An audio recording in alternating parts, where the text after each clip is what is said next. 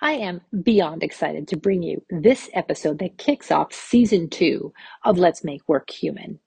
We're talking to Eleanor Beaton, who is my coach. Hey, she is not spilling the beans on me, y'all. Sorry. Eleanor is the founder and CEO of Safi Media, an education and coaching company for women entrepreneurs like me, committed to advancing global gender equity through women's entrepreneurship. Eleanor is on a mission to double the number of women entrepreneurs who scale past a million dollars by 2030. You can learn more about her in the show notes, but suffice it to say, Eleanor has reached millions of women around the world. We cover a lot of ground in this episode, from saying hell no to unpaid internships to asking the question who are those toxic leaders out there anyway? With Eleanor, we touch on how being super awesome at something doesn't mean you will succeed on a team and how you can actually be a terrible leader and still make money. Darn it. Let's have a listen. Imagine if work was actually good for people. Not just for a few people, but for everyone in every job. Sadly, work today is often not only not good, but is actually terrible for the human beings who work there. We can do better. On this podcast, my friend and colleague May Ratz and I, Mo Carrick, with our amazing guests, bring you both the hard questions and the real solutions to reimagining and resetting every workplace, from the tiny mom and pop to the mega company, to be good for people. When we thrive at work instead of just survive, everyone wins. Let's take a look at what it takes to make work human. All right. Hello. We've got Eleanor and Mo. Mo and May. Mo, will you tell us who we're chatting with today?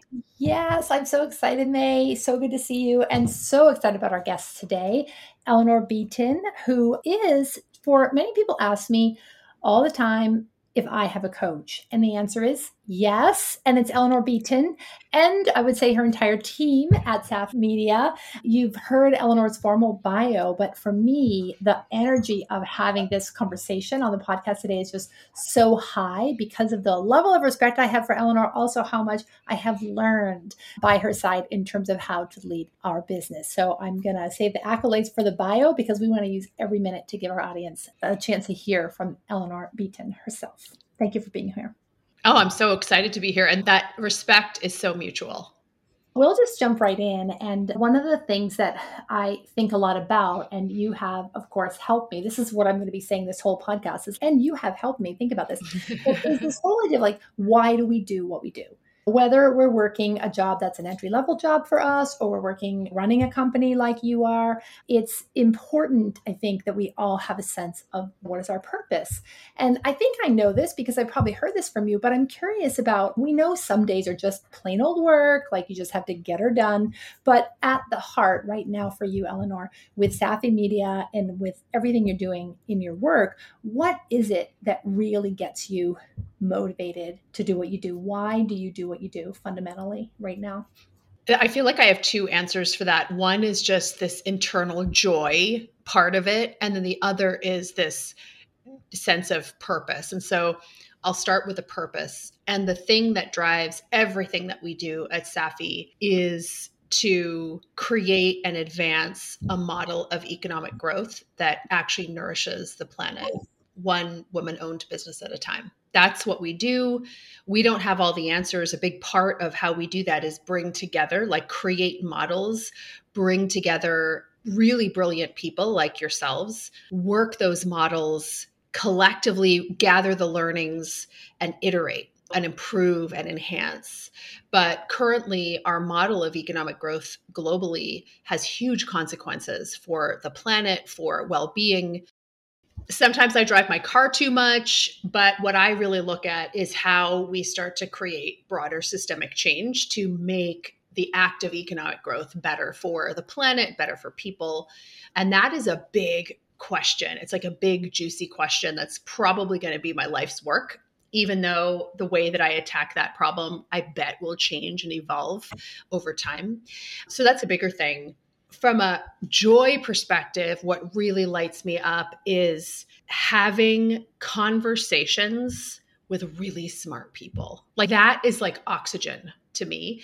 And that's a lot of what coaching is. It's what podcasting is about. It's what podcast guesting is about. It's what research is about.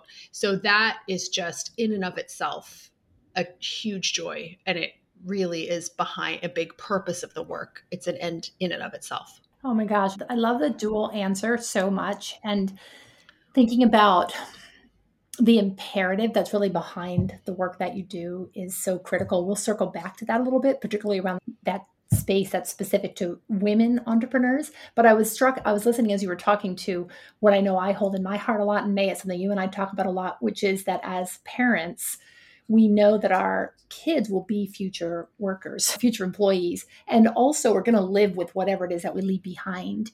So that kind of higher order purpose that drives you that says, like, actually, we have an opportunity to make a difference with the ways that we run our businesses on the world for the environment, for the economic growth, for the familial and community health. It's just really powerful that you went there first. And then the other piece I love that you said is about the joy of it.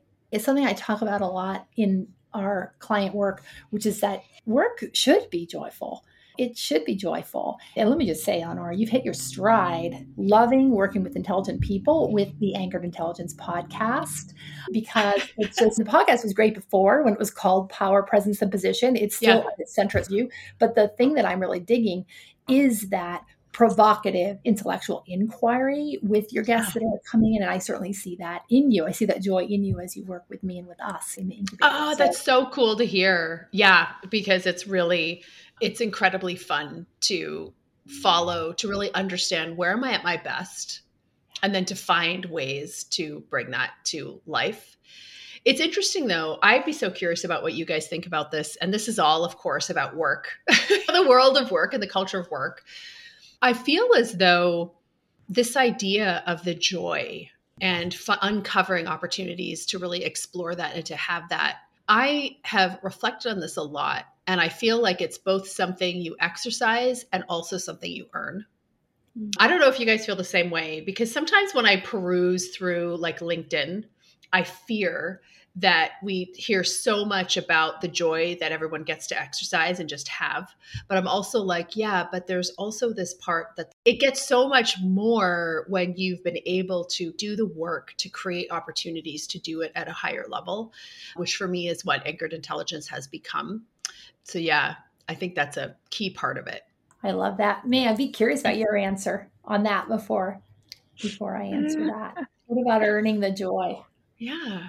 It's hard for me because it's hard for me to parse out paying your dues from earning joy. And so that's just in, sitting in my own loop of do I have to take an unpaid internship in order to get joy? Mm-hmm. Because how many of those do I got to do?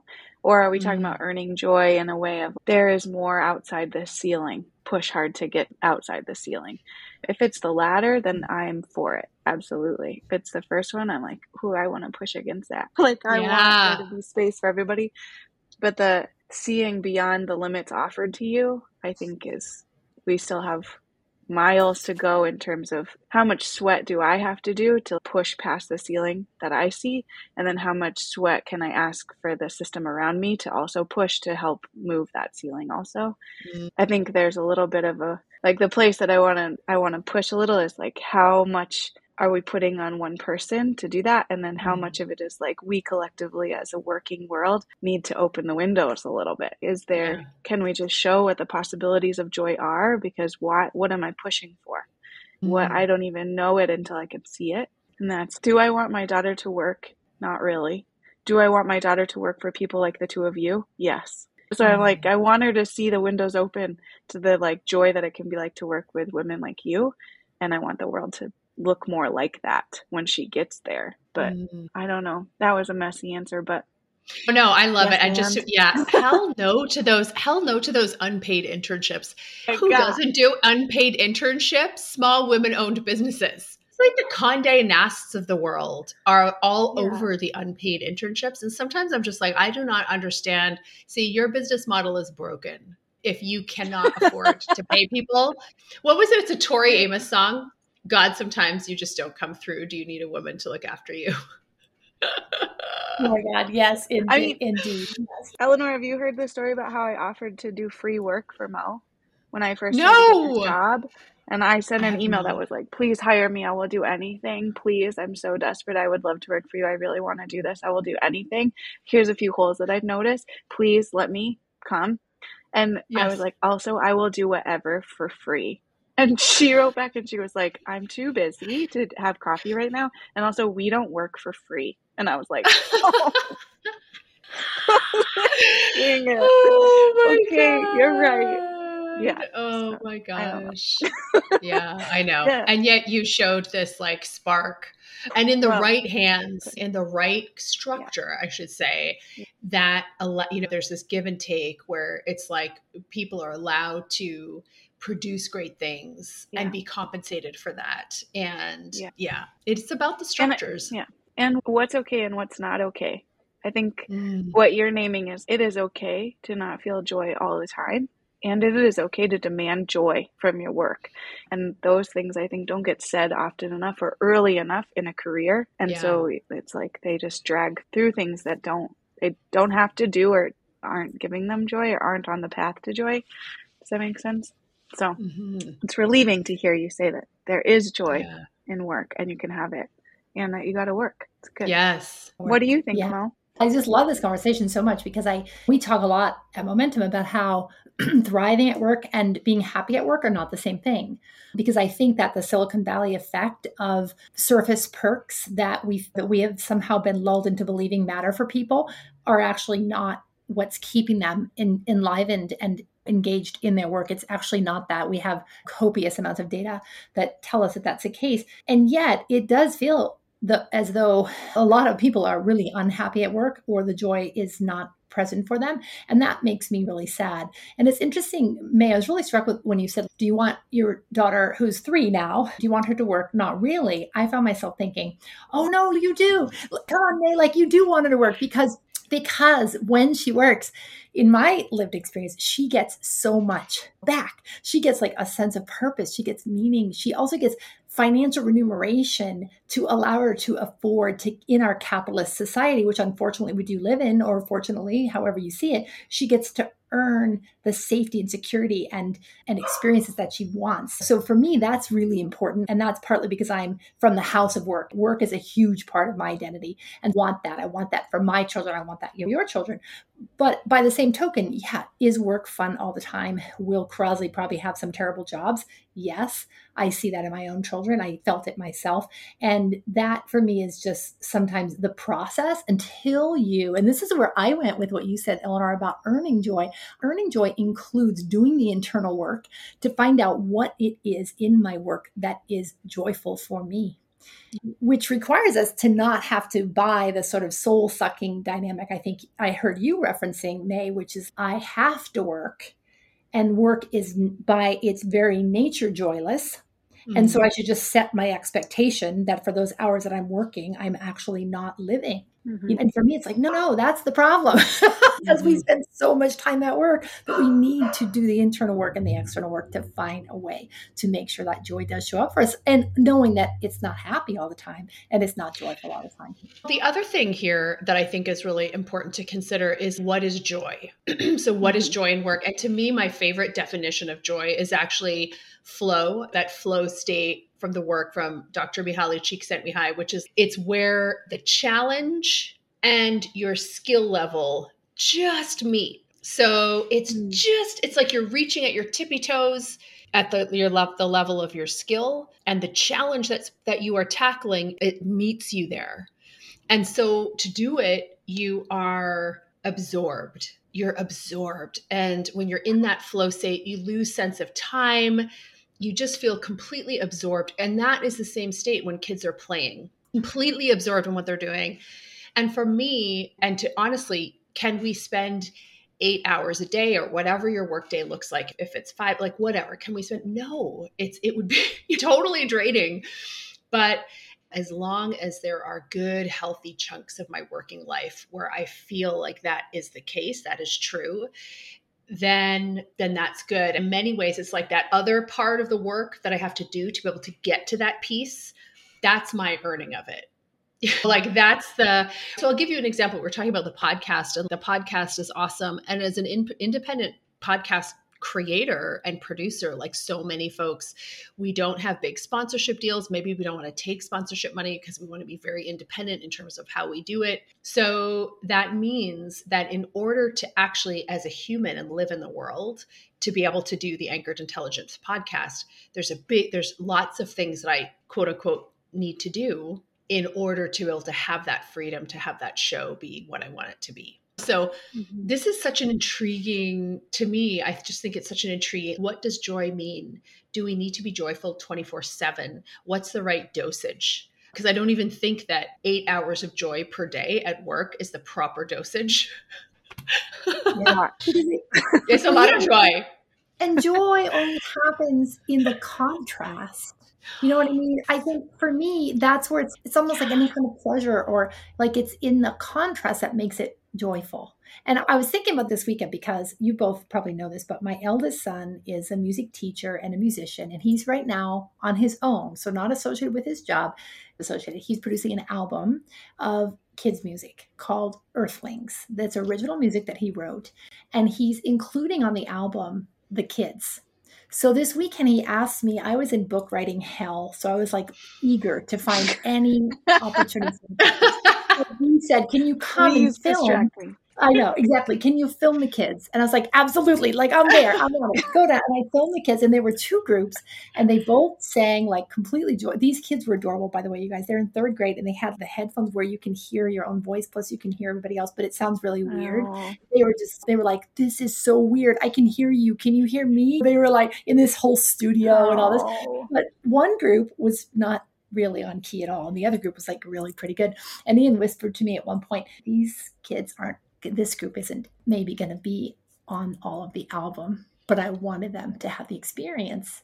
And I just was really touched by that because what I was seeing was joy in those children's voices making something, being part of something. They were like, we're going to be on album, we're going to make this thing. And I also saw it in Ian around this work that I'm doing is not actually paid but it is still work. He had to put in all the effort, and he is actually paying for it, like you said with the podcast, Eleanor. Whereas a self-funded entrepreneur, you invest. I feel like that's true for me too. Everything I do, including this podcast, is my investment in the impact I want to have in the world, and it brings us joy to do those things. So for me, the connection of like how much joy is also connected to what is work Right. Some of the work we do as entrepreneurs is not actually the work that pays us, but it still qualifies as work. And May, as a creative, I'm sure you experience that all the time, you know, where you're taking mm-hmm. photographs. Maybe some of the photographs you take are paid, but I see some of the photographs you take that are not paid. That is not only work, but it's art.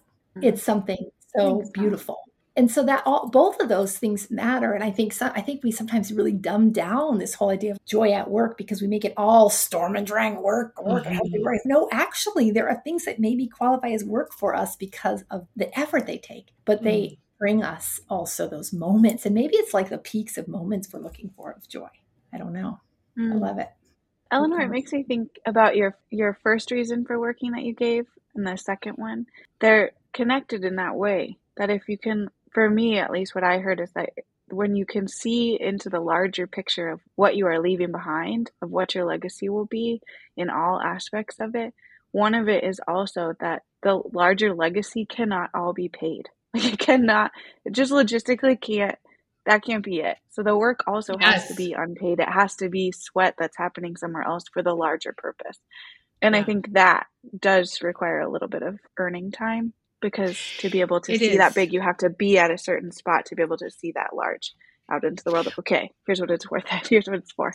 A hundred percent. And i yeah and just to, to stay with that point for a minute because i think this could be really useful for folks who are listening the way that i look at it is i created this the, these sort of quadrants of innovation. Because a lot of work is hey there's a big tough problem or a little tough problem that i need to solve and to do it consistently and sustainably over time especially as a business owner as an entrepreneur you're going to have to innovate. And i think about these four quadrants. And so if you imagine four squares and at the top left you've got quadrant one and that's all about your deep expertise in your area and so it's very focused on an area that you just go deep. If it's a photographer, it's the, the technical pieces of photography. If it's workplace culture, it's really knowing your stuff around workplace culture, right? And so there's a real subject matter discipline there that, quite frankly, like that just required. And to your point, May and Mo, sometimes you're putting in a lot of time there to acquire this expertise, right? And some of that time could get paid, some of it you're not paid, some of it you're paying if you're a student. So there's that. Then you move over to the next quadrant, and that's quadrant two. And that is the broader implications of that research. So, if we think mm-hmm. about being experts in workplace culture, this probably has a lot to do with social determinants of health. It has a lot to, it has huge impacts in terms of mental well being that broadly influence. We go down to the next one, bottom, that's quadrant three. That's all about your own sort of personal well being and productivity. Do you have the chops and the ability to actually turn stuff out? Or does it all just stay with you because you can't produce anything? Because that's a huge issue too, mm-hmm. right? And then the fourth one is about the business model and that's where you get paid that's where you are produced that's your job that's where it all gets turned into money and so i do really think that there are places in which which are very much devoted to monetization and we take care of those and we respect those because because that's what makes everything move but there are also places in our larger body of work that are about thinking about relationships and they're not necessarily always about monetization. Absolutely. Absolutely. And i'm mm-hmm. struck with something else. This is why i just love these kinds of conversations because uh, of course i'm taking notes as you talk eleanor like i always do right? This is what happens when you're talking but i was thinking about deep the deep expertise is part of what i think we mean by earned Yes. Mm-hmm. It's to get to the thing. And I was thinking about that watching Ian this weekend too, because I could no more do what he did. He's singing five harmonies, he's playing four instruments, he's rallied 17 other musicians, he's written the song, he's coached the kids, he's gotten the permission from the kids' parents. He's doing all of these things that I, most of them, 90% of those skills, I could not do because I have not earned the skill that he has, even though he's much younger than me, obviously, in his niche, in his mm-hmm. niche, which is as a musician and as a creative. And so that for me is very helpful to think about in terms of earning joy. And I think about that myself in my own career sometimes around actually, I can do some of what I do now with ease because I've put in the time. Uh, and I don't know if mm-hmm. it's the 10,000 hours, but it is in many cases, it is that. It is the time.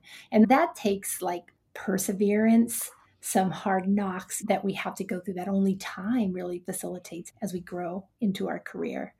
So mm-hmm. it's fascinating to think about all that melded in together. And I want to narrow for a minute because Eleanor, your your purpose for your business and for your work is very much centered on women entrepreneurs. And as my practice has not targeted women entrepreneurs necessarily, although we love working with them. We've worked with a lot of kinds of entrepreneurs and also leaders in other sectors, many of whom are men. I'm watching from the outside right now, or really from the inside as a woman entrepreneur myself. I'm, and I've been, I feel like I've been watching this slow movie for the last 30 years, which is like what's happening in real entrepreneurship. And it's upticked in post COVID 19. But I'm curious about what you're seeing. Like mm. what in the world of entrepreneurship in general in our current global meta environment, but also women's entrepreneurship in particular. It's interesting. So, for at least the last, over the course of the last decade, the number of women who have been moving to entrepreneurship. So the rate of women starting businesses has just been increasing every year. Yeah. I think in the United States, women are starting about 1,400 businesses each and every day. Oh, pause for that for a moment. That's a lot of businesses. That's a lot of businesses. 1, okay, 1,400 businesses. Yeah, yes. It's huge. It's yes. huge. So there, women are starting just under half of all businesses in the United States. It's interesting in Canada the rate of women starting businesses peaked in 2019 and mm. it hmm. actually dropped by 37% in 2021. So I think that COVID created, mm. like, I can relate to this so much. It was a huge reckoning. It was mm-hmm. global, one of the most massive events of many of our lifetimes, massive shift in terms of how we looked at what we want. There were big reevaluations happening. And around that time, just before the, there were tons of women owned businesses, And in Canada, that rate actually started to drop off. Mm. And I think for a number of different reasons, I think that the bar to start a business has never been lower. And I say that in, in that sounds shade like shade. It's not shade. it's like it's a good thing. You need a computer, an internet, and a phone. Yeah. And so it's been incredibly accessible. But I think what we're seeing, my theory is that when you look at what prompts people to start businesses, some entrepreneurs are prompted because they see a real opportunity in the marketplace. And some entrepreneurs are prompted to start a business because they see it as a pathway to work life balance. I saw it as a pathway to work life balance. I did not see it as I have this big, I have, I'm innovating this solution to solve this gap in the marketplace. And I think what many entrepreneurs start to uncover is that it is not necessarily the path to work life balance that they thought it was going to be. And that sometimes there are benefits to working inside an organization where you can be a part of a team. And as an entrepreneur, it takes time often to be able to get to the place where you are not doing everything. And I think a lot of folks are reckoning with themselves. Do I? Okay, hang on a second. So it was easy to get to this place to get to the next level of growth that I want to reach. I'm going to have to hire people. I'm going to have to do this and that. Do I want that? Do I want to do to have that ownership and responsibility or do I want to look at something different? So I actually mm-hmm. see a lot of that happening right now in the sort of world of entrepreneurship.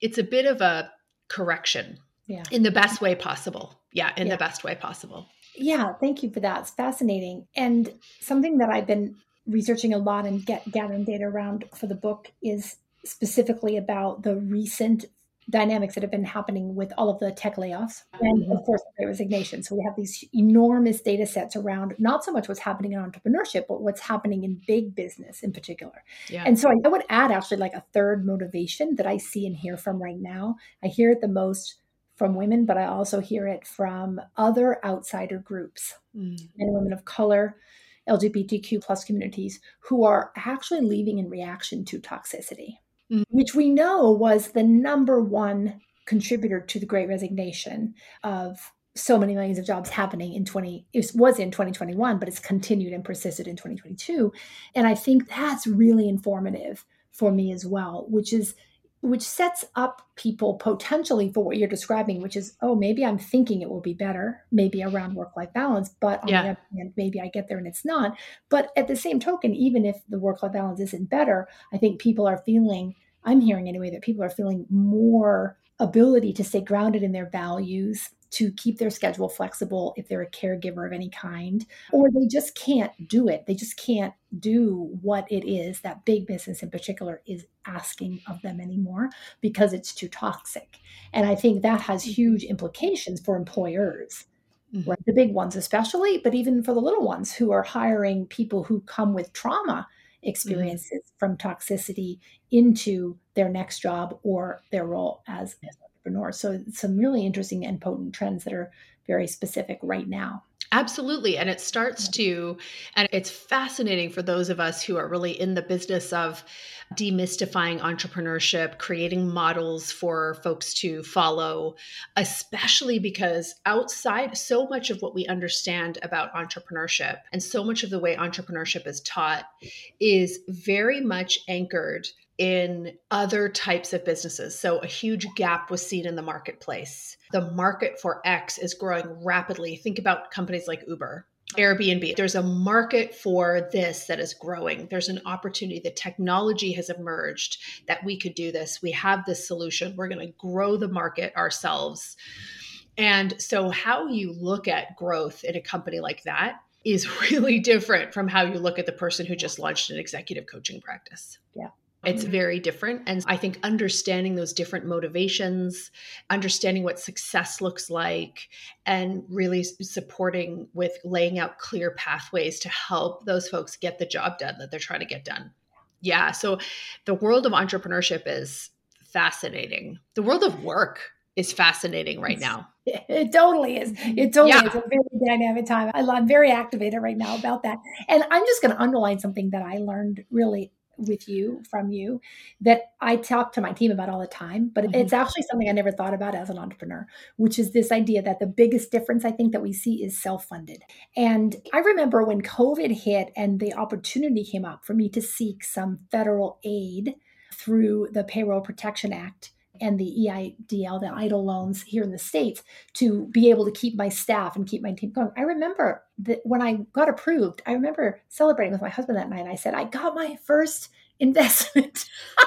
Yes. Your first investment is federal relief from a global pandemic.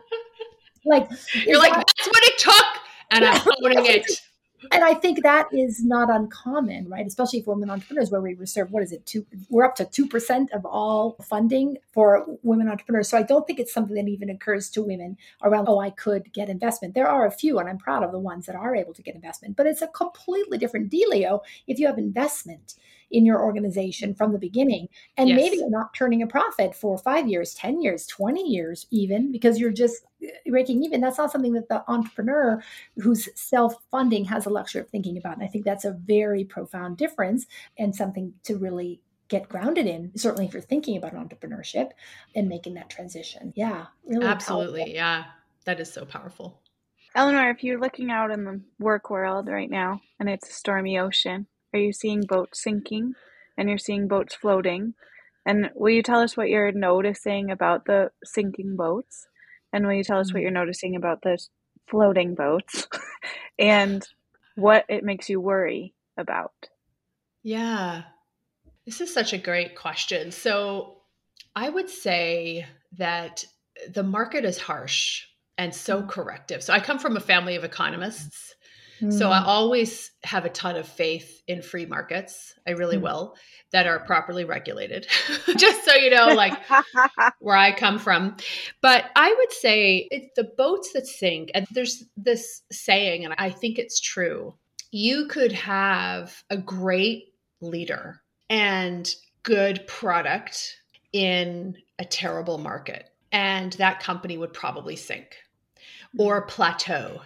You could similarly, you could have a terrible leader, a somewhat okay product in a growing market. And that mm. is right. So the market always wins. Yeah. So there's this power. It's like gravity mm.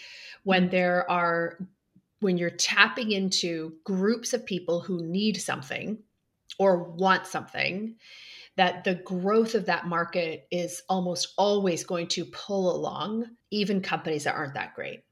Mm-hmm. And so I think that's this. And then again, this is something that I think a lot of times when we look at the type of supports and education for small businesses, we don't talk about that enough. So there's a lot of like, very surface level and my field is women's entrepreneurship so that's where i'll focus but i'm sure that this is true everywhere.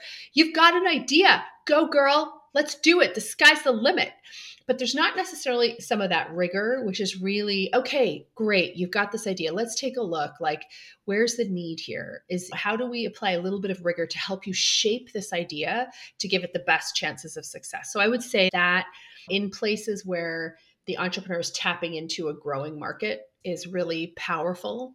And then the second thing I think right now, like we talked about how the world of work has everywhere uh, we're we have changed as a society. Everybody is asking themselves what do i want? What are my new standards? What and we know from research that's done by mckinsey that after crises in like what we're living through right now. So the crisis is basically behind us.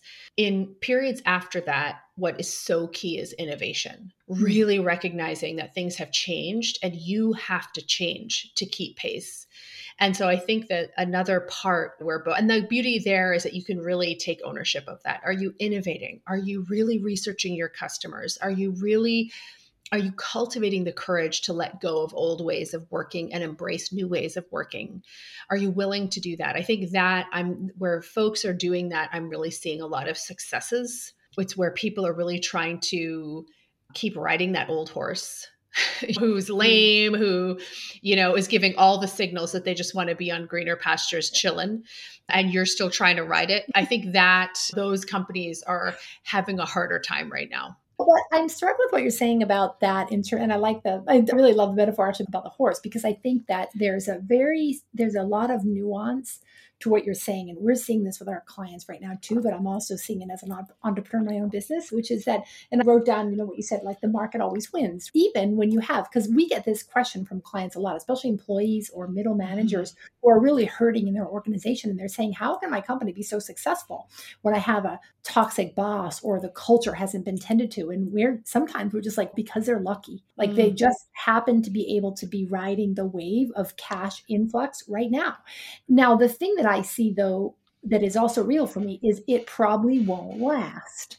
And we've seen downfall after downfall of big company and big name companies that have fallen out of grace because over time, as they rode the quest of the money just coming in in bags, something comes up that says, hang on a second, this is toxic, this is bad. Now, if you're a mega company, I'll use Amazon as, as an example, almost no amount of bad news and toxicity is going to impact the trajectory because of what the market is saying it needs.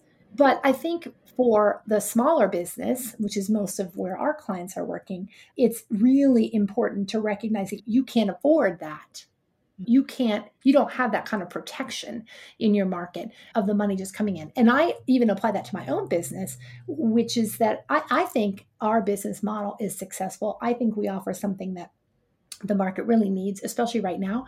But i think as an entrepreneur i made the classic i have historically made the classic mistakes that most consultants and coaches like me make which is that i didn't pay enough attention to the nuances of how it would be that people would find their way to the products that I wanted to offer. And I think that's rigor and mm. that's a specific exploration of your sales system, of your marketing, yeah. of really understanding how it is your clients digest the work that you offer. And I think there's lots of people out there that are running, especially probably service firms like I am, mm-hmm. they can get by for a long time without yeah. actually doing that work and still make enough money to sustain themselves. What yeah. finally brought me to you and to, to brought our organization to you two years ago was that we can't have the impact in the world that we want if we can't actually scale because I am really committed to making workplaces good for people because I believe it's better for the entire world, for mm-hmm. communities, for families, and for the entire world. And that's what I want. I want my children and your children and our grandchildren to really be able to find workplaces that bring out their best. And so it's the mission that drives me to be willing to bring the rigor of the nuance of it really understanding how it comes into the market in a way that's palatable make makes sense et cetera rather than just mm-hmm. really staying small and that to me speaks to this idea of skill stacking and stacking up skills and so it's you have this incredible skill as a technician and consultant in your area. And then for a while, we're building that skill. So I can do it with a small group. Can I do it with a bigger group? Can I do it with a, can I take on, I can do it with a mid sized project? Can I do it with a large scale project, multi year project? And all of those continue to be the growing skill sets within that consultant's toolkit. And yeah. then when we think about layering on top of that the discipline of entrepreneurship, not as in can you get up at five every day, but entrepreneurship as a discipline just like math is a discipline. That is really interesting because usually by the time that's where I just wish everybody would just read Carol Dweck's book, quite frankly, and before because it's like that because what is people often at the peak of their game in that consulting and deep technical expertise in their area. And now they need to go back to being to unlearning potentially like more beginner's mindset. It's tough. It's way tougher. And we're, I know we're going to talk about leadership and was it learned. And to me, like entrepreneurship and gr- leading a growing company is very practical, tactical, hands on leadership because you're, you have to, you're constantly confronted with what you don't know. Yeah. Uh, you're constantly having to build the plane as you fly it. That's what a high growth company looks like. It's incredibly humbling. And somebody has got to be the leader you know what I mean? And so, yeah, I think what you're really describing is this idea of skill stacking and how challenging it is. And that's the thing. You would see this all the time. And when we talk about toxic workplace cultures, one of the challenges that I have around that is it becomes, and so I'm going to challenge this, and I, I would love to hear what you guys say. Because again, I only get this part of stuff, I really only get from reading LinkedIn. But the thing that I, the thing that I'm say sometimes, eh, or I think to myself is, I'll be like, okay, so I think about all the people that I know who work in large organizations. Because usually those are like the ones that we tend to look at more as being toxic. You are the experts in this, but that's what I, it seems to be. And I'm like, none of them are toxic. So then that means that it's become, my thing is like, when we look at toxic workplaces and we look at people who've had real trauma from it, my question and my challenge around that is but we're all just people. You know what i mean? And so where if you're part of the what i'm so curious about that because this is a really important thing because you know we're talking about people who are themselves building companies and building cultures. Okay. but that's the part where it's like us we are never toxic. And them these evil toxic people, but I don't actually personally know any, but I'm sure that they're part of it. I'm so curious what you guys have to say about because there's so much shaming. Thank you for listening to Let's Make Work Human. We firmly believe that it is all hands on deck. Every one of us at work can make a difference to building workplaces that bring out our best. If you agree and want support for how you can make a difference, head on over to our website, www moementum.com. That's M O E M E N T U M.com or mocarrick.com to join our weekly show up newsletter, chock full of inspiration, tips, and tools just for you. If you connected to what Eleanor was pondering when she asks, Who are those toxic leaders? Since none of us think of ourselves as one, you might be ready for a streamlined approach to developing yourself or the people leaders on your team to be good for people. Go to www.leadingpeopleprogram.com to learn more and apply now. Let's get back to the show. Yes. Totally. There's so much shaming and it's it kills me because I'm like that just is going to create so much entrenchment and it starts to so i'm so curious what you guys have to say about this i know we could talk about it all day oh my gosh totally we're going to have a four hour long podcast i know right sorry listeners we're going there that's right we're going to tackle all the problems i know I love that you said shame because I think, and it's such a great observation. None of us want to or probably think of ourselves as a toxic culture or a toxic leader. And yet we see the data is like unequivocal out there about the majority of workplaces. And the big ones take the most heat for being toxic, but they also get the most benefit for being good. You know what I mean? There's a lot of, oh, yep. Of the big companies. I see that in my small to mid-sized companies who tend to read about the big companies or even the mega companies and sometimes find themselves wanting because they just can't do what a mega company can do in terms of resourcing and and value. They can't offer hiring bonuses or they can't offer retirement plus fertility benefits plus they just they can't. They don't have that kind of cash. So they sometimes make up that it's all about the cash. But i don't think i personally don't think shaming anybody is going to help us. I really don't. I don't think that help us. Shame is never known to drive positive behavior. Thank you dr brene brown another one of my mentors right? Like I really appreciate what Dr. Brown has put out there in the world around what we know mm-hmm. about shame. It only drives unhealthy behaviors. So then if we don't shame, if we stop ourselves from being shaming and blaming about toxicity, we have to look within and we have to say, okay, what is causing talk a feeling of toxicity in the world of work and how might I be causing it? Mm-hmm. And I would say that as a leader myself of a small business, I definitely can put my finger on some of the ways that I've shown up at times that have contributed to pain and suffering, for lack of a better word, of my employees, not because I meant to, mm-hmm. not wanted to, but because in my own response to pressure, in my own insecurity, in my own struggling to find my own way, I've inadvertently contributed to something like somebody not feeling heard or seen, somebody having to overwork in order to do what it is that we're trying to do together. And I like to think that in my organization, those missteps are corrected and that we learn through them together. And I think generally we try to. But it is helpful for me from a place of humility to recognize that too is toxicity.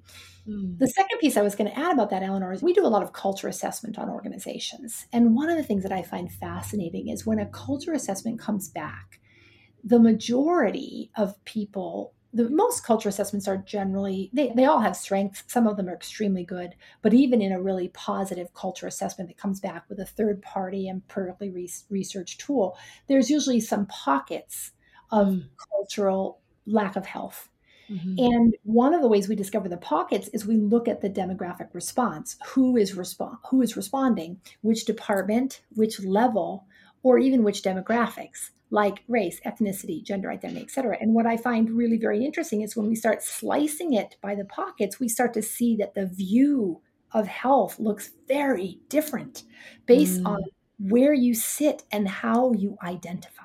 So if I'm a white woman working in a healthcare organization that is mostly white women, I may experience my culture as the best ever. Mm-hmm. But if I'm a trans man in that culture, I may experience that environment as toxic. Which is it? Which is it? And I say both. Mm. It's both. And so we have to be courageous enough to not shame, but to look at that and say, why, why are we not as supportive? Why do we not create as much belonging? Why do we not have as much nurturing behavior to some people as we do to others. And I'm using a diversity dimension of demographic, but it could also be even a whole class of people. I can remember many years ago, I was working with airlines. I was working with, I think it was Alaska Airlines that was talking about this, where pilots are like, their pilots are God, much like providers are God in medicine. So they get they have a whole different set of rules about what they can do and how they roll in the company compared to the mechanics. Now, if you ask me, like the mechanics matter a lot to whether my plane is going to have mm-hmm. problem but it may in fact feel less easy to be in that culture based on my job class in addition to my other dimensions of identity so i think we have to unpack that even in a tiny company like mine my company looks different for me as the founder and ceo than it does for you Meg as a director of community and of a four person staff and so I think the courageous act is for me to, and you talk about this a lot, Eleanor, is for me to be curious about how you see it. mm. For me to pause to ask you, how are you finding this working? Is this working for you? Is this not working? Why or why not? Because that's the only way I can pivot and adjust to reduce the likelihood of toxicity causing problems. So that's some of how I would respond to what you're saying. Hmm. We had a very funny, there's a whole podcast episode actually of Mo and I wrestling with this question. And it's very funny. One because mo is sitting in an elevator shaft essentially because she was traveling. And and it's actually like a very good episode around like us wrestling on this question of can you be toxic and healthy at the same time? And can you have toxic pieces and not be toxic? Can you have yeah. toxicity and not be toxic as i remember i think we got to the point of it's unavoidable like we, mm. if you're mm. going to count toxicity as as mess up but you're going to count mm. health as ability to repair then you can be both and mm. you should look for the repair actually if you feel like you can smell toxicity in the air it was actually kind of an unsatisfying answer for me because i wanted it to be very black and white i wanted it to be like mm. some places are garbage and some places are wonderful good night yeah and that was not the case so much easier so much easier so much easier. Yeah. But it reminds and me, it, what you're saying, yeah. May reminds me a lot even of our health journey, right? Of our own personal well being in terms of toxicity. I was thinking about this weekend because, again, I was in the writing dark hole. And I had, there was only one thing that I could do to feel better on Saturday night, and that was to eat the most ginormous burger and fries mm. with a giant can of cider because delish, it, delish. I just was mentally exhausted. And I know that, that I ate hamburgers and french fries and cider every single meal, I would be toxic. that is not good mm. for my body over a mm-hmm. lot of time. But every now and then it is something that I just do or I have to do. And we all do. We make decisions about our well being that are not always upward healthy. What we're looking for is a trajectory over time. And I feel that's true about this dynamic of culture. We're looking for genuinely conscious and thoughtful sensitivity about cultural dynamics that help minimize or eliminate toxicity over time, but it doesn't mean it's not going to happen at all, ever. What I was thinking about was how I know as if I look at being a leader and growing a company, you have to do so much work yourself to be able to be capable of doing that. And it's always been about, I think about myself, there's parts of myself that are not my favorite parts and I used to think that it was about eradicating those parts. right? I used to think I'm just going to get rid of them. So first, I just need to identify and then eradicate. And of course, like, yeah. And of course, that never works. And so you invest so much energy trying to get rid of this piece. Mm. And a real answer is an answer of wholeness. And uh, what I'm hearing, because again, my whole thing with toxicity has been like, but these are people. Yes. Right. These are real people on both sides. And so we typically hear the people who feel like they're victims of toxicity. Yeah. But I'm like, how is it possible that there are hundreds of toxic bad people? That defies logic yes. to me. Like that defy it it really is not in now. I, there are there are people who are totally so to what you're saying it, when we when you look at the math of it if the numbers are hold that it's as rampant as it is and our experience of humans is what it is, then it's less about cutting it out than about acknowledging that everybody's toxic is toxic. Everybody has toxic, and it's about wholeness. How do we make space, understand? That's as you guys were talking about it, that was the picture that was coming through a different way of understanding a different way of looking mm-hmm. at it which again you're you guys are the experts in this but i was as you were sharing that's what came to me that that it's about wholeness. It's about mm-hmm. wholeness and yes i love that and it's also about the willingness to really dig in to yeah. what's real. Like you talked about your own self-awareness and how that desire to eradicate the parts of you that were undesirable and to me mm-hmm. this is the essential work of leadership right? Yeah. because you know who we are is how we lead and self-awareness is key. And so i've got to really know me. And then as i know me i become more capable of knowing you which means i can actually focus on specifically what are the conditions in which you thrive. Because looking at the two of you right now may and eleanor have probably different needs mm. in terms of how they're going to be able to bring out their best at work. And i think that as leaders we just wish it would be easier we wish it would be mm-hmm. easier and i'm reminded about of one of my favorite bosses. And May's heard me talk about Anne. Anne Smolo was a huge mentor of mine when I had young children. She was also a young parent. She was brilliant. One of the things she was really brilliant at was selling mm-hmm. and very skilled. I loved being in the room with her. I loved working with clients with her. And she was difficult. She was difficult. She was very on the disc instrument. For those of you that might be listening that know it, she was like an off the chart D like really dominant style, like controlling. And it was difficult to work with Anne at times because what I sometimes felt was A, I felt diminished. I felt less than almost all the time because she could pretty much do whatever I could do faster, better, and more thoroughly. So there was some comparative shaming that went on. The other thing was that sometimes she just was a chronic interrupter. She didn't listen very well. That was one of her big opportunities. And so, in order to work well with her, and we had a really fruitful partnership, I had to get my brave on. I had to figure out how I was going to tell her about the impact she had on me. When I did, because she is, as you said, Eleanor, she was a, just a normal human, she was not intending to be disruptive. She certainly didn't believe that I was less than her. In fact, she specifically recruited and promoted me on her team because of what I brought that she didn't have. Mm. But I had to be willing to sometimes ask for her to remind me of that when I was feeling demoralized or to let her know, hey, I feel like there's no room in this meeting right now for my ideas. You said you wanted all of our ideas, but right now you're taking all the air out of the room. And when that happened, she was willing and able to hear it. It's one of the reasons I think she was such a good leader is she was capable of saying, you're right. Thank you. I'm going to listen. Mm-hmm. I'm going to change that behavior right now. Doesn't mean I won't do it again tomorrow. I will interrupt you again tomorrow. And she did. But she also had the capacity to flex and be more agile with her leadership to cultivate the best. And I've talked to colleagues that have worked with Anne, that worked with Anne at the same time as me, and we all have the same story about her. One of mm. the best leaders we ever worked for. And did she personally promote you? Yeah. Did she choose you for her team? Yes. Then maybe a big part of being a good leader is also being a good picker.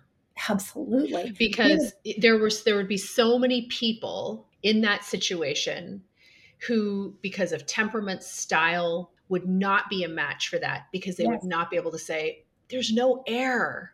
Yes. You know what I mean? And so that I think I think about that. You said that she was great at sales, which I'm like, I love Anne already. But I think about that because sales is about really effective sales is about who's not going to thrive mm-hmm. in this thing, who's not going to.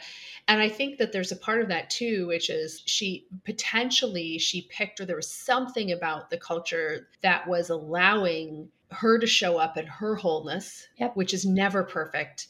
But That's there was right. at least space. You did have to get your brave on, which I'm sure was that's so hard. But mm-hmm. that the people that were on her team were able to do that. I wonder if that was conscious, like because that's fascinating when people can show up in the fullness of who they are, which is almost always complicated Yes. you know, without all of the energy it takes always to suppress parts that we just know, but they're also powerful. And to make space for people to be able to challenge in the real time. Like to me, that's, I'm so fascinated by Anne and that whole dynamic that she had, that you guys collectively had going on. Because it was a collective, it feels it like. was a collective and also she was willing to not have all the answers which Yeah. is the vulnerability of saying of her being willing to say i messed up i did this wrong and that's something Yeah. i try to model with my team and i think when i do may would be able to say better and if it's not true you don't have to say it publicly on this podcast But if you want it, Just give a I, hand signal. I do Give a hand signal. when i say to my team i messed up Yeah. right and i'm accountable for my part Mm. they are also accountable for their parts, Mm. which allows us to move faster Yeah. because they're like, yep, I messed up, did it, I'll fix it. Thanks for pointing it out. As opposed to all the silent hiding of things that go wrong that can happen in any organization when the leader isn't modeling imperfection, which I Mm. think is something that Anne did really well. Which leads me to this question that we wanted to make sure to have you weigh in on. Do you think, Eleanor, that leadership, and we could even connect leadership with entrepreneurship in terms Mhm. of who you work with, because I think it, you're ma- you've made a strong case that in many ways they're the same. Is this stuff learned or is it innate? Nature versus nurture. Yeah. Again, I know LinkedIn would say that it is 100% learned. Sorry, Everybody wants to teach it. I would, I honestly think, yeah, like I, my honest belief is that it is both. Yeah. I definitely think like it is, I think it's mostly learned. I think it's a skill and it's I think the majority of leadership is earned earned and earned through tremendous humility. And I it is really like to step up and lead something. You're constantly faced with what you don't know, your limitations, and other people pay for them. And that's Yeah. like the worst part. Like Yeah. I I personally find that the hardest thing. And that's why I Mhm. feel like leadership is such a privilege. You're just like the limitations that you have in a leadership role, they especially in business, they do impact other people. And that it's just this constant awareness that you understand. And there's a there's that's why it is just such a privilege. So I definitely feel like there's things that are learned. It's primarily learned. But what I'll say is that there are people who have a natural presence that lends itself very effectively. It makes it a lot easier. And there's just this uh, uh, ability to step into that role with greater ease. And it usually has to do with some sort of unnameable presence, but it, it's often, I would say, willingness. It's this sort of innate thing. So I think that I definitely see that. And whether that's forged through childhood experiences or it could be anything, but I see that and I can't unsee it in term in this discussion. So I think that makes it easier. and I have Yeah. you see them all over the place and you can feel it. You can see what starts to happen. There's just this ability to step into that, but I that is definitely the smaller part. I feel like that's a much smaller part than all of the other stuff that you do have to learn. How to allow people to make mistakes, how to set a clear vision, how to delegate ownership, not just execution. How, like, so many aspects of being a good leader who can work with a team of people to bring a vision to life. I think most of it is learned, but some of it is, it feels to me to be innate. Yeah.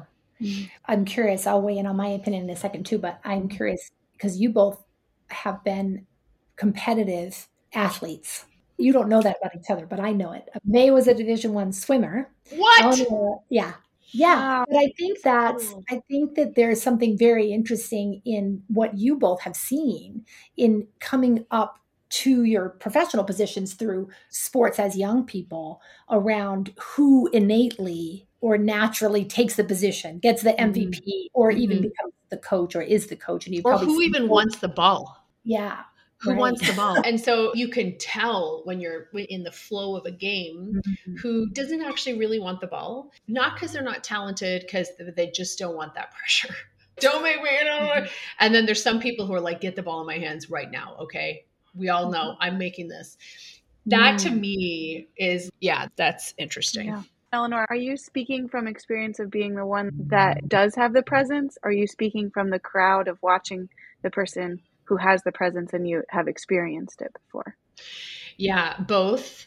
And also mm-hmm. watching and just also watching and, and waiting, seeing the potential, but seeing people really struggle to step up. And that's not, I think it was Brene Brown. I remember listening to a podcast interview with her who was talking about one of the great burdens of our age, which is that, that the burden of significance. Mm-hmm. That people feel a huge pressure to be significant. And it actually creates a lot of issues. And I think that whole thing, we are taught everybody's special. You need to be this, you need to be, well, Yes. And so personal leadership is really key and that sense of agency in your own life. But inside groups of people, I have definitely seen things break apart when somebody will not step up. And so mm-hmm. they might have the talent, they might have the, but they don't. And part of that presence, I guess, to your point, it's such a good question, May. I feel like a part of that is wanting it, mm-hmm. wanting that ownership. Not every, and I honestly think if you don't have the desire to want that ownership, or want that, then it is maybe that's the part that is innate. And that's the part mm. that we mm. feel from folks. So I've certainly seen it. And it doesn't mean that they can't change, but you can often see it. Do they want it or not? And sometimes people only want it because they were told by their, they read in a book that you should, but they don't. Yeah. Or it's the only it's the only path to success too, yes. which is something I think we see in organizations where there's one way that you can continue to get promoted, and that is yeah. to be a people leader. And yeah. other than that, your career is going to die on the vine. I think companies are mm. good ones are getting smarter around actually there are other paths to excellence besides yes. being a people leader. May, you've talked a lot about significance in terms of a generational difference as a millennial around the generational pressure to be of significance. Save the um, world, you mean? yeah. Yes. that, I'm sweating already. Oh my God. I know. It's a lot. Uh, it's a lot for you, that, May. Oh, thanks. No, I'm trying to let it go. But I think that there's a little bit, there's this conversation around in the millennial generation that I can tell, especially around people that identify as women, that we've mm-hmm. watched their mothers do wild things do push against massive boulders. And we are also aware of what's happening in the world and how much more there is to go and whose job is that. And I think there has been this vision of not only is it our job, but we will let our mothers down if we don't do it mm-hmm. and our daughters down. And it's, oh no. oh, talk about a sandwich generation. We're like feeling the pressure of the earth is burning, also the economy, also do you own your own company yet? Also, did you make the beds? Also, are they eating vegetables? Like, it's so much that you're in charge of. I think that we're just starting to feel the pressure of it. And then my my feeling is that then we will end up with all of these autoimmune diseases because we're feeling the press mm-hmm. of these. But hopefully, we're getting ourselves out of it because we're realizing it's not all on us, and that was we were sold a lie in terms of why we have to do it. And Mo and I had a great conversation around that. Every generation actually was sold the same Kool Aid, just a different flavor, and that we're just getting mm. wise to our flavor now. we're like, no, mm. this can't be all our job. Like we can't be in charge. That is so fascinating. Yeah, that is well, so fascinating. You know, yeah, and yeah. what you're saying, man, I know we, we have to wrap up, but like I'm struck with the shift of what you're describing as your mother, what you saw in your mother, and what you now feel on behalf of Crosley, like this pressure. I'm struck with what we know also is true for the culture of men, which is this yeah. historical overburdened pressure to, in particular, financially support everybody. And we're seeing a crisis in men, as I have spoken about frequently. And I wonder, so have we just transferred it now? We're just like, okay, with the rise of feminism, accountability for solving all the problems, we put it now on one gender identity. Let's just share the all of it and also not have to always be so significant. And the piece I would add to the like leadership, nature, and nurture, because I think I agree 100% with what you're saying, Eleanor. I think most of it can be learned. The big thing for me, and it's almost, you know, how when you buy a new car mm-hmm. and then like never had a car that was that color or make until you have it now. And then you're like, every single car I see is a brown Chevy pickup truck. Like yes, that's yes. every car I see is that, right? For me, it's the same. I feel like everything I see around leadership capacity is connected to emotional intelligence. Mm. And I believe emotional intelligence is a skill you can learn, but I also think that some people are born with it, mm. more of it just like probably the ability to analyze numbers. Like yeah. some brains yeah, are yeah. just better. This is a brain activity. Some brains are better at that, or be able to memorize text. And I think some brains are better at emotional intelligence, and then others are not. And but either way, we can learn that capacity. And I think that's part. A lot of what we see in the soft, squishy realm of is someone a natural leader is actually mm-hmm. about they understand the data that's available to them emotionally inside of themselves and between others, and they can leverage it. Mm-hmm. use it to drive behavior. That's my experience with like Division One sports and with sports in general. It was never that oh she's a natural leader. It was that she's a good leader, and everybody else hmm. was a.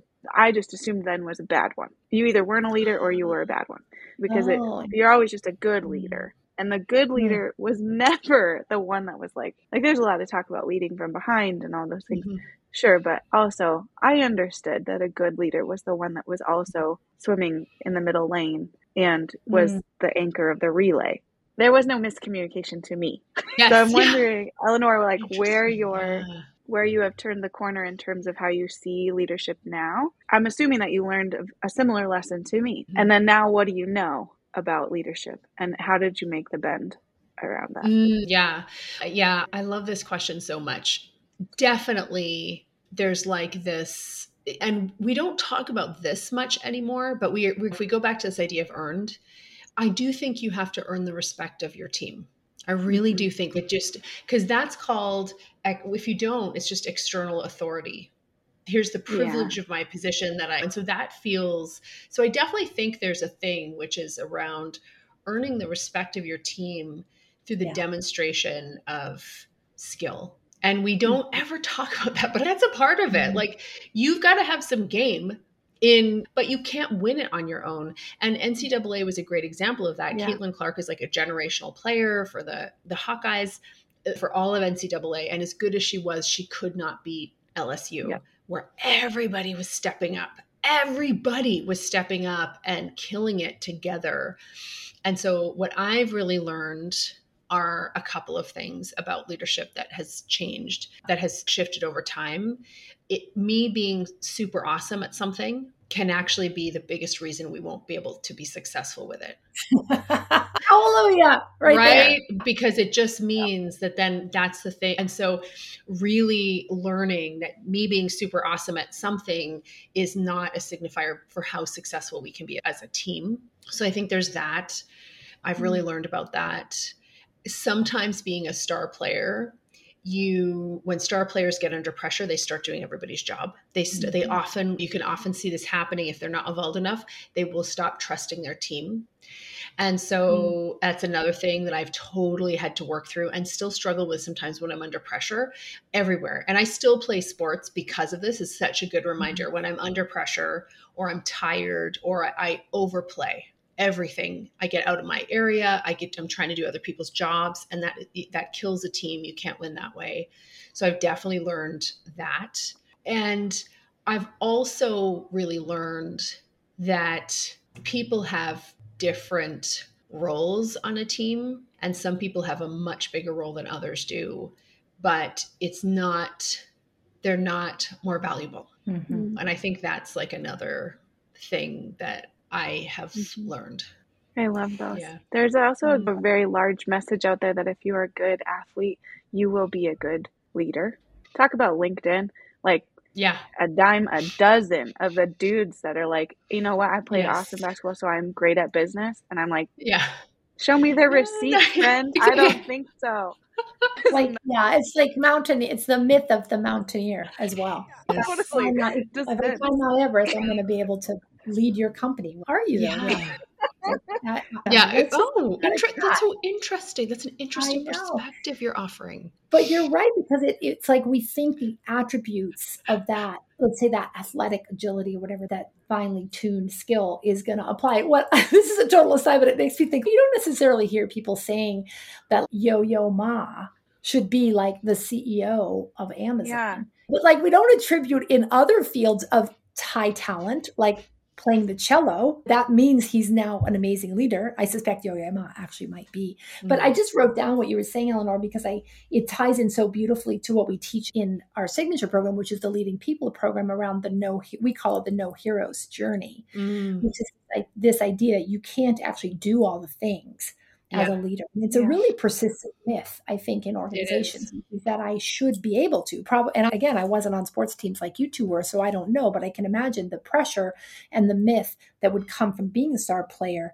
where maybe early in your career you could actually save the team, save the day. You probably have a big track record of doing that, and then you get to that uber competitive level or the Olympics or whatever, and now all of a sudden it's like, no, actually, this is a team Mhm. you know, even in a sport like swimming where the points are cumulative. And so I think that's very true Yeah. in leadership, in real leadership in organizations, is that especially in small companies that are trying to scale, the leader will just die on the vine if they keep trying to do it all. They just they won't be able to scale and they will suffer deleterious consequences in terms of their own health and their own well-being if they do that. And we see it that's probably the most persistent destructive behavior I think we see in leaders in small organizations is that myth of I can do it all and I and I must solve all the problems. Oh, absolutely. Yeah. Absolutely. Yeah. It's and it's such a hard thing to one of the things that I find the most fun and challenging and rewarding and brutal about the path of being a leader is is what it is all of this stuff in practice. It's super mm-hmm. fun to talk about it and laugh about it and and we're laughing about like I can laugh about trying to do all the things and like being that person who will do that when I'm under pressure. But then when I'm going through a period where I'm under pressure and I'm knee jerk reacting and doing it that way, it's so not fun. You know what I mean? It's so not fun. And I try, yeah. And you have it's it is that communication. It is, and it's so much about vulnerability. It is so much about if you see me doing this, let's just have a code word. Like it could be a code word. Just say muskrat because you can't tell, right? Just say muskrat or it's the hand signal, whatever. We have just really finding as a team creating the structures for each other. But as a leader, you do have to go first and show people that it's safe to do that. Yes, that you want totally. that. You want that. It- yeah. Yeah, and even when you think you're good at it, you're not. And uh, like a tiny story that is just re- present in my mind right now, which May knows about, which is that I just did this weekend. Mhm. I entered the writing cave of hell on Friday. yeah. I worked all weekend on a document that I basically it basically drove me crazy to the point where last night I was crying in my tea at eight Mhm. o'clock because I felt like I had lost an entire weekend of productivity because the document didn't work. There were formatting problems. It never occurred to me to reach out to my talented person, May Ratz, to translate the file into a different mechanism. This morning, when I finally did reach out for help after talking myself off the ledge about my last weekend, May fixed the problem for me in about four minutes. And I, when you said that, May, she slacked me. Try this one, and I opened it up. I'm like, that one is solving all of my prayers. But Yeah. and I, it's really fascinating for me that I didn't even ask. And I, when I asked myself why, it's because I thought that this was only mine to do. yes. That's what I thought. This is only mine to do. I'm the one who committed to writing this weekend, and I'm the one who has to write the book, and I'm the one who has to suffer through this formatting issue, which is a lie that I was telling myself, but I was telling it to myself for the good reason that leaders always tell themselves that, which is that this is only mine to do. And it's just wrong. Yeah. And the sometimes like, it also loops back to that thing that we're talking about at the beginning of the episode, which is that if it's work, it sucks. And Right. it's no, sometimes, sometimes if it's work, it's good. People, we all derive meaning from helping each other and from yes. work. Even like a friend of mine, I had this tea party on the weekend and a friend of mine super successful like she owns this huge business. She's just a baller. And she messaged me and she's i can come over early and help you prep. And my first response was no. No. Are you kidding? No. Don't you know no I, i'm i got it. And then i was like what are you doing? Yes you know what it's like. You are not good at getting re- get, getting ready for these things. So some help and emotional support would be awesome because i it's not my jam and so she comes over. And so we were chatting and we were putting together these sandwiches. It was really fun. And then she said afterward, when we were discussing it as a group of women at my party, and and she said we were reflecting on how our knee jerk reaction is always to say no to help among the people there that is. And uh, but she messaged me later and she said you know what? Helping people out in practical ways is my happy place. I really appreciate that we yeah. could just have this time together and that you were cool with me coming to do that because it makes me feel more comfortable being at the party and I was like, oh, it's like so- which is almost exactly what May said in her Slack. She's, I'm so glad you let me help. It makes me feel valued. Right? Like these ballers who are like, and we're like, oh no, I never want to burden this baller with this. On the weekend. No, I'm never going to do that. Never. I, that would be awful of me. I need to do this myself it's myself. just I have to so make those sandwiches by myself. Make those sandwiches. Jesus, we do it all the time. We do it all the time. This is a great segue, actually, Eleanor. Will you tell everybody who's listening really wonderful, capable, good people who are willing to help and are excited now about you? Will you tell them how they can support your work? Oh, I would be specific. The most specific thing that you could do to support my work is to come on over to listen to an episode of Anchored Intelligence. It's connected to some of the themes. This is what you guys do around leading people and creating cultures where people love their work is is like 10 out of 10 and then we'll take like little pieces of that and explore that in anchored intelligence so it's about strategy it's about leadership it's about culture it's about growth so go over check out that show and you can subscribe or follow it. That's the best thing that people can do to support our work. And we will link it okay. in the show notes for awesome. sure. Give it a listen if you haven't. I'm really loving it. Like I said, it was a great podcast before. It's how I found your work, Ella, back in the day.